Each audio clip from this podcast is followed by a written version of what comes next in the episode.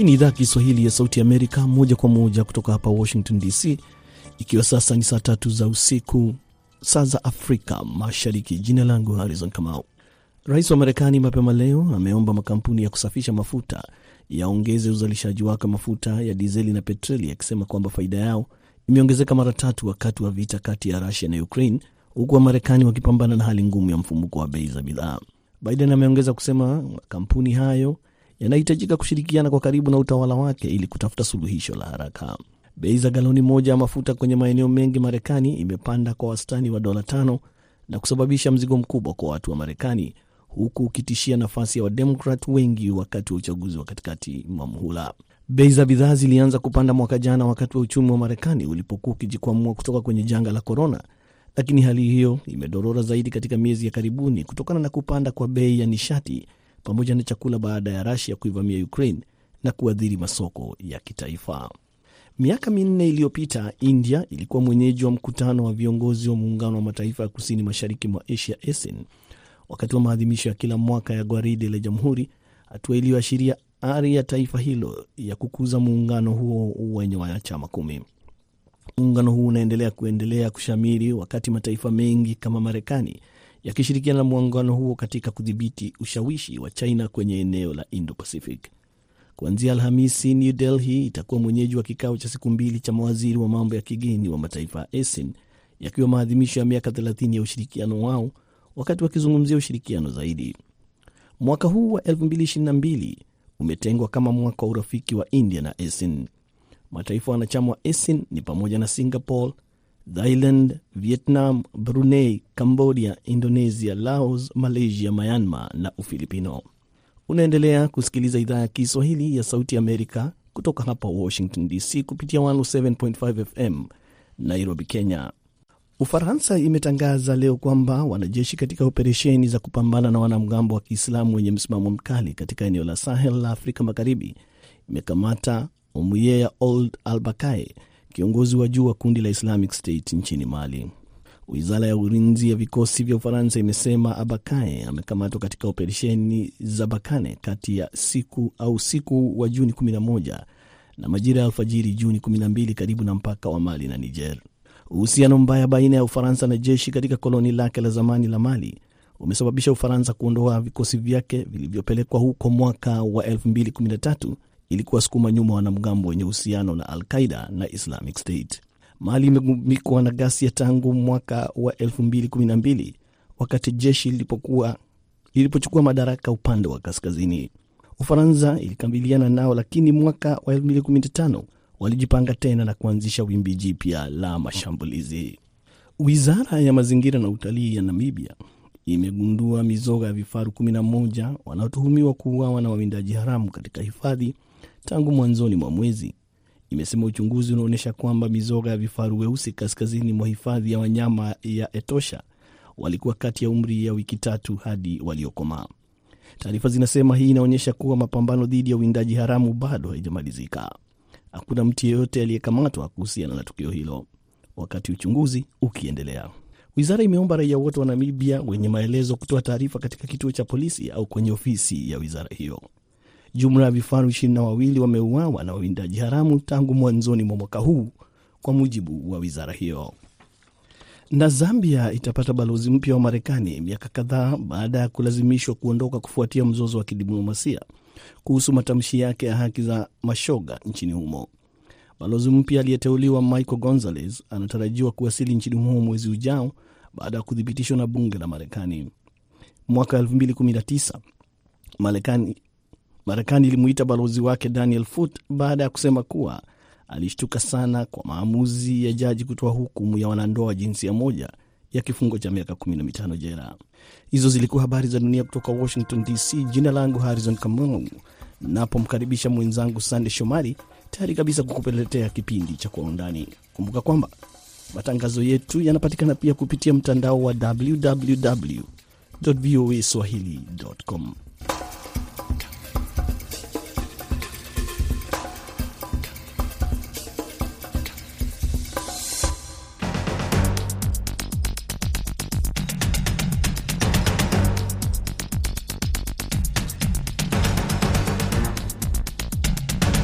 Kwa Undani kutoka idhaa ya Kiswahili ya Sauti Amerika, VOA, kutoka Washington DC, kipindi ambacho huangazia ripoti mbalimbali zinazogonga vichwa vya habari, tukipekuapekua, kuchimba na kupa maelezo ya kina zaidi kuliko kawaida.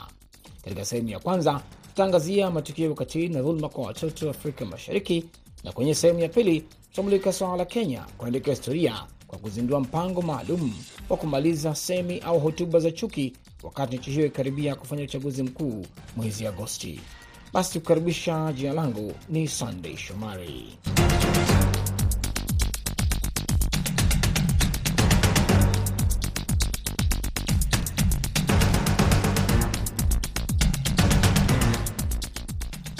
Nchini Tanzania na Afrika Mashariki kwa jumla kumeshuhudiwa matukio kadhaa unyanyasaji wa watoto, na shirika moja kutetea haki za wanawake katika pwani ya Kenya lilitaja kuongezeka kwa kesi za dhuluma dhidi ya watoto wavulana katika eneo la pwani ya nchi hiyo.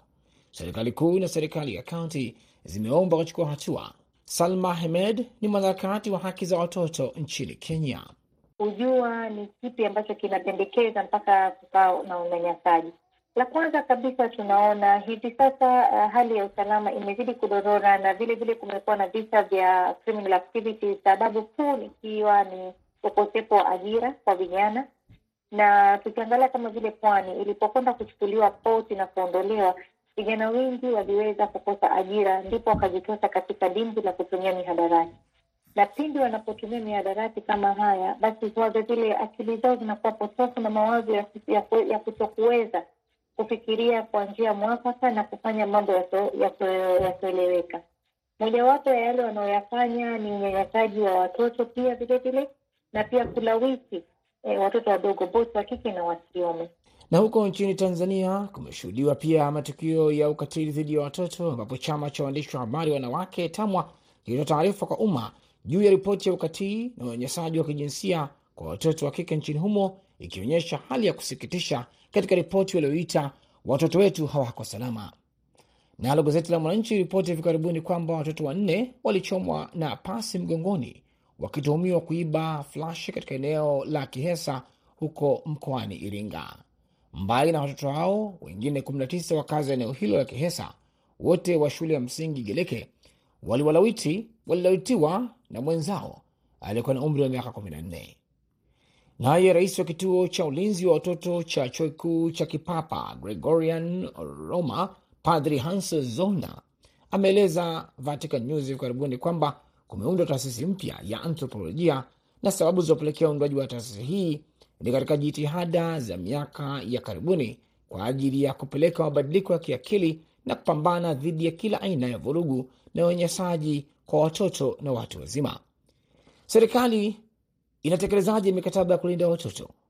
Nini kinafanyika? Na wanaharakati kwa upande wao wanapokeaje hili? Leila Shehe ni mwanaharakati wa haki za wanawake na watoto na mwandishi mkongwe nchini Tanzania. Sheria pia ipo, sheria ya makosa kujamiana, naona ipo eh, mm -hmm. Naam, sasa sisi tunasema, vikisema sisi namaanisha wanaharakati watetezi wa ulinzi wa watoto, ni zi kwamba hatujawekeza vya kutosha kwenye elimu jamii vya kuwaeleza wazazi na walinzi na wazazi na walezi wa watoto, walimu na pia watoto wenyewe, jinsi gani au aina gani zinavyotokea pale ambapo mtoto ananajisiwa au anaumbizwa au mtoto ana anaharibiwa, kwa sababu tu, watu wanategemea sheria ipo, haya ipo, deski la jinsia lipo, dawati la jinsia lipo, sawa lipo, lakini lazima tuangalie, je, vipi tunaweza kuinua kuinua uelewa miongoni mwa wanajamii, waelewe kwamba hili tatizo linakuja kwa aina hii. Unakuta nyumbani mama anakwenda kazini, baba anakwenda kazini, watoto wanabakishwa na nani? Na kaka na labda mfanya kazi pengine fanya kazi si au kuna binamu mkubwa anakaa nao eti watoto basi anawaharibu watoto. Mara nyingi sisi tumefanya utafiti, hata mimi nimefanya utafiti, asilimia sabini ya watoto wanaonajisiwa inafanyika na mtu anayetambulika ndani ya familia.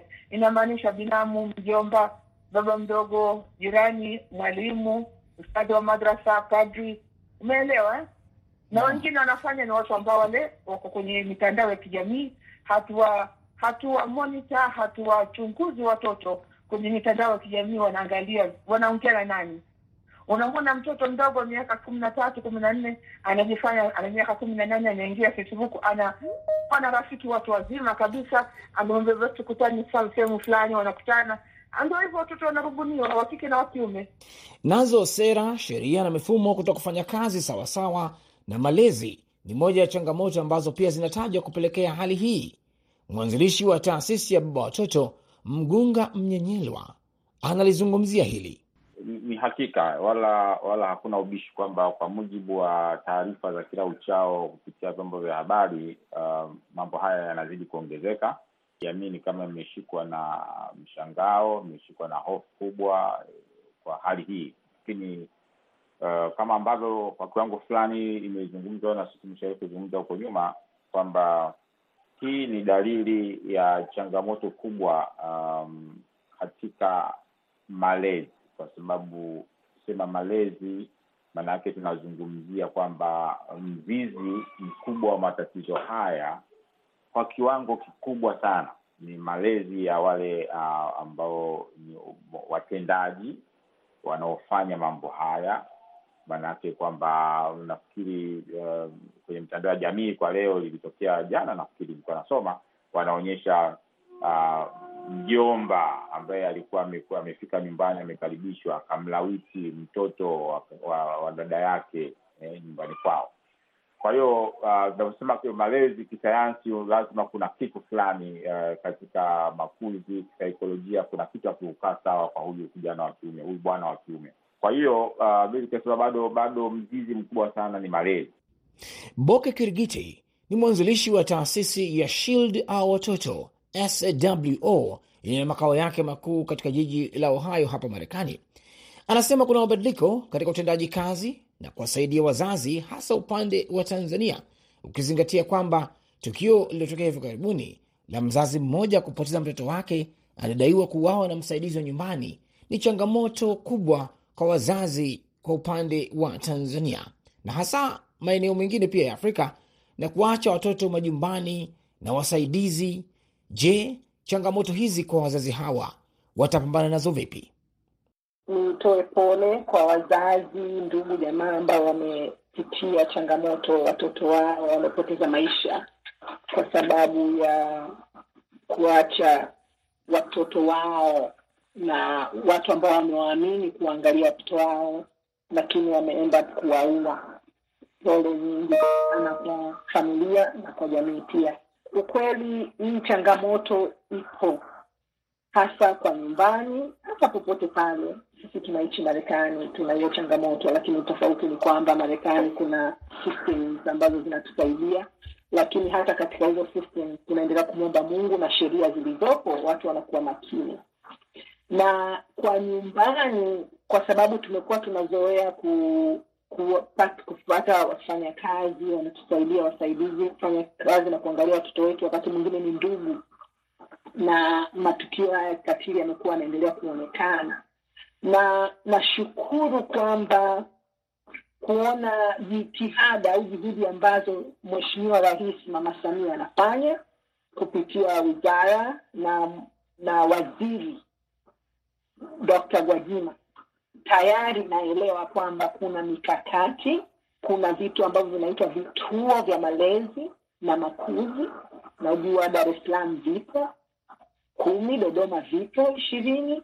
Kwa hiyo pamoja na kwamba tumezoea kuwa na watu wa kutusaidia kazi majumbani, inawezekana kabisa tunapoelekea ni kuweka nguvu katika kuhakikisha kwamba hata watu ambao tunaachia watoto tunajua wamewezeshwa, wanajua vitu ya kufanya katika kumsaidia mtoto.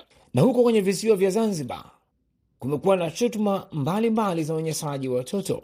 Jabiri Idrisa ni mwanaharakati, mwandishi wa habari wa Human Rights Defender.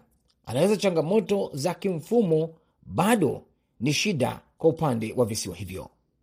Kwa hali inayohusu kudhalilisha, kunyanyasa watoto.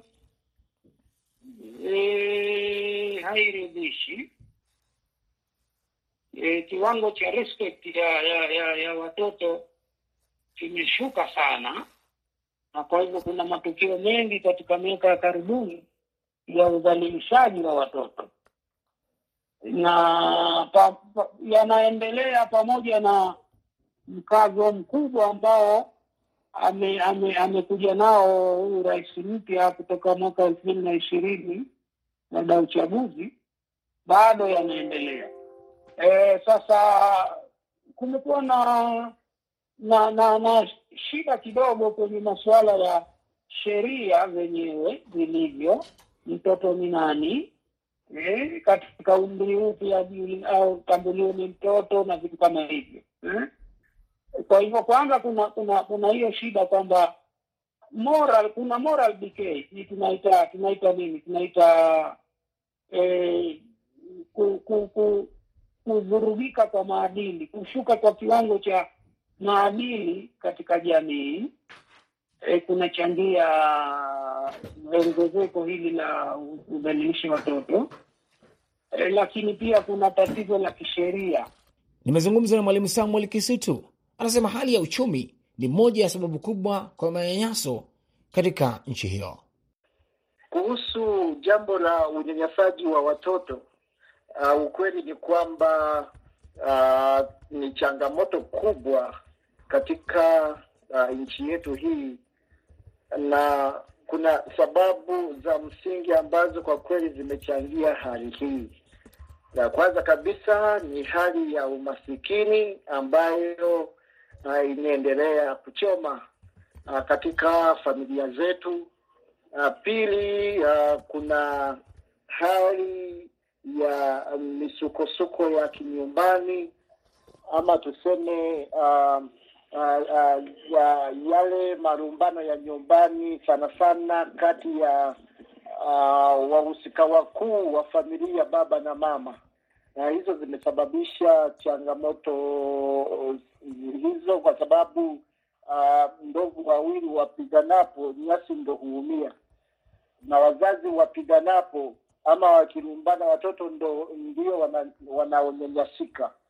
Wana kwa hivyo uh, hali kama hiyo, sisi kama walimu uh, wakati mwingine tunakosa kujitambua kwa sababu uh, baadhi ya wanafunzi ama watoto hawawezi, wanaona aibu kutu, kutu, kuhusu uh, jambo kama hilo, na tena wakati tukitambua uh, hali huwa imeingia katika hatua zingine ambazo wakati mwingine ni vigumu sana uh, ku, ku, ku, ku, ku, ku, kuingilia kati kuwasaidia, yaani baada ya utengano kutokea, utengano wa familia um, lakini mara nyingi sisi kama walimu tunakuwa makini kwa wa, wanafunzi wetu uh, tuna wale uh, tuna ofisi uh, shule nyingi zina ofisi zinazohusika na mambo kama hayo ya kuwapa wa, watoto nasaha na, nasaha ili waweze kuyamudu maisha. Na kwa upande wake serikali zipo wapi katika jambo hili? Tulimtafuta waziri wa maendeleo ya jamii, jinsia, wanawake na makundi maalum nchini Tanzania, Dorothy Gwajima, lakini hatukufanikiwa kumpata. Lakini alinukuliwa na vyombo vya habari nchini humo hivi karibuni akiwataka watoto kote nchini humo kufichua viashiria vya vitendo vya kikatili dhidi yao vinavyotokea hasa katika maeneo ya shule na nyumbani. Na ikiwa dunia itaadhimisha siku ya mtoto wa Afrika Juni 16 hapo kesho, kauli mbiu ya siku hiyo kwa mwaka 2022 ni tuimarishe ulinzi wa mtoto, tokomeza ukatili dhidi yake, kauli ambayo inasisitiza umuhimu wa kuimarisha juhudi za kuwalinda watoto dhidi ya vitendo vya ukatili na hatimaye kuvitokomeza kabisa. Mwisho wa sehemu ya kwanza, tuelekee katika sehemu ya pili.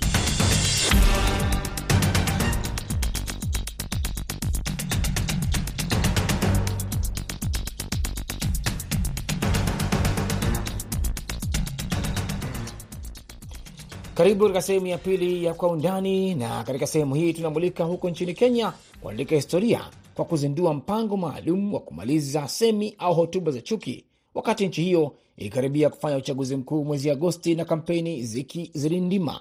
Tuungane na wenzangu nchini Kenya, Josephat Kioko na Salma Mohamed. Asante sana Shomari. Taasisi mbalimbali katika serikali ya Kenya zimeungana na kushirikiana zaidi kuelekea uchaguzi unaokuja, na wanaojadili hapa zaidi ni usalama, amani na uwiano wa wananchi, wakati imesalia mwezi mmoja tu na nusu katika uchaguzi huo mkuu unaotarajiwa Agosti nchini Kenya.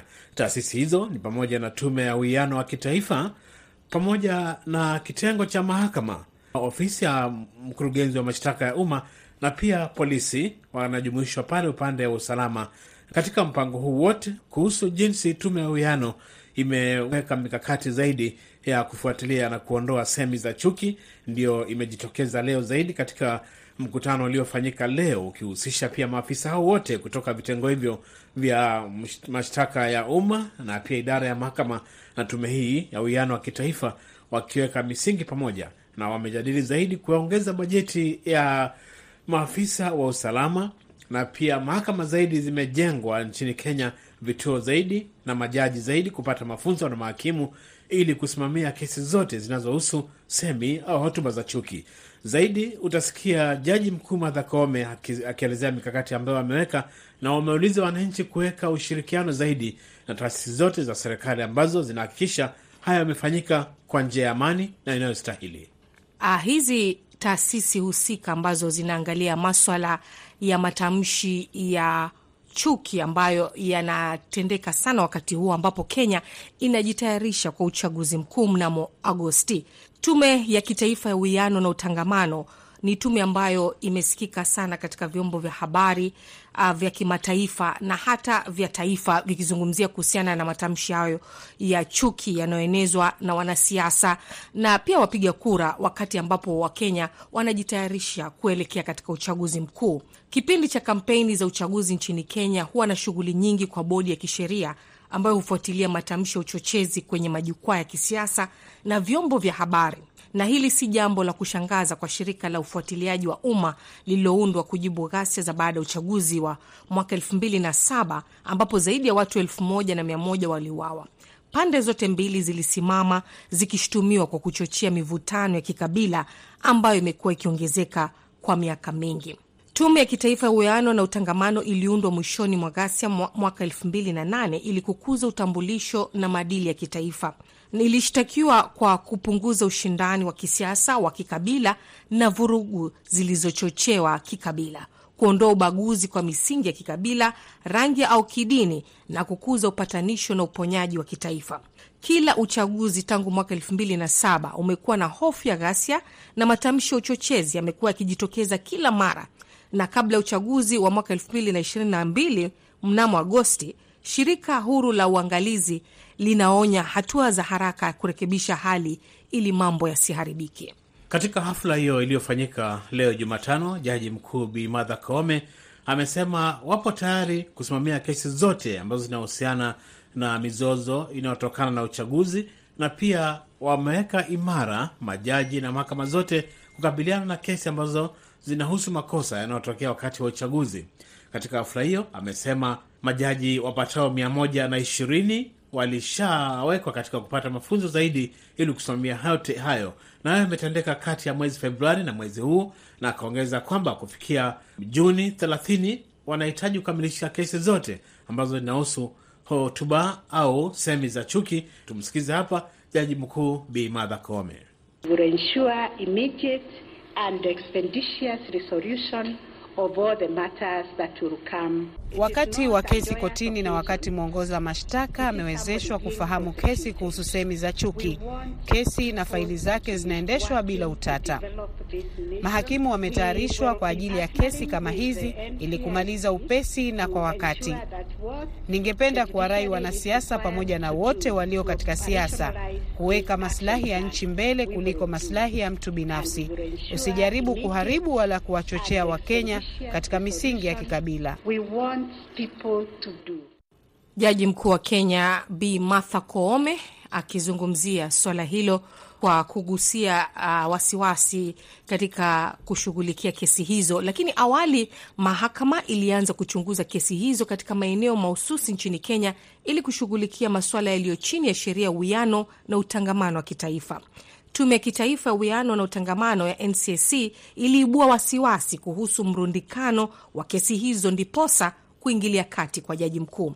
Hivi majuzi tume hiyo ya uwiano wa kitaifa NCIC imeshatangaza kwamba maeneo kadhaa yameonekana kama yana uwezo mkubwa wa na mgogoro ama hata ghasia wakati wa uchaguzi huu unapotarajiwa, na ndio maana wanajiweka tayari kukabili na kuelimisha umma zaidi. Maeneo yaliyotajwa ni pamoja na Nairobi, Nakuru, Kericho, Kisumu, Uasin Gishu na hata Mombasa, na pia sehemu zingine zimetajwa kwamba zimeanza kushuhudia vitendo ambavyo havifai, na ndio maana tume hii inauliza mahakama na hata ofisi ya mkurugenzi wa mashtaka ya umma kushirikiana pamoja kuona kwamba haya yanakabiliwa kwa wakati ufaao na kesi kupelekwa mahakamani. Ndio maana kitengo cha mahakama kinasema kesi kusimamiwa upesi, na ndio maana hapa pia tunajaribu kuzungumza na wataalam kutupa kauli yao wakati haya yakishuhudiwa. Wanasiasa pia wameonywa.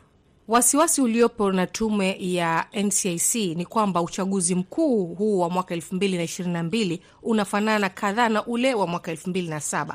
Zaidi ya hayo, sababu nyingi za msingi za migogoro zilizobainishwa katika mchakato wa mazungumzo ya kitaifa na maridhiano ya Kenya KNDR kwa kiasi kubwa bado hazijatatuliwa, na mengi zaidi kwa kujua kwa nini serikali haijashughulikia masuala kama hayo tutaungana naye mchanganuzi wa masuala ya kisiasa Bi Maimuna Mwidau atueleze kwa undani kabisa kuhusiana na tunavyoelekea katika uchaguzi mkuu.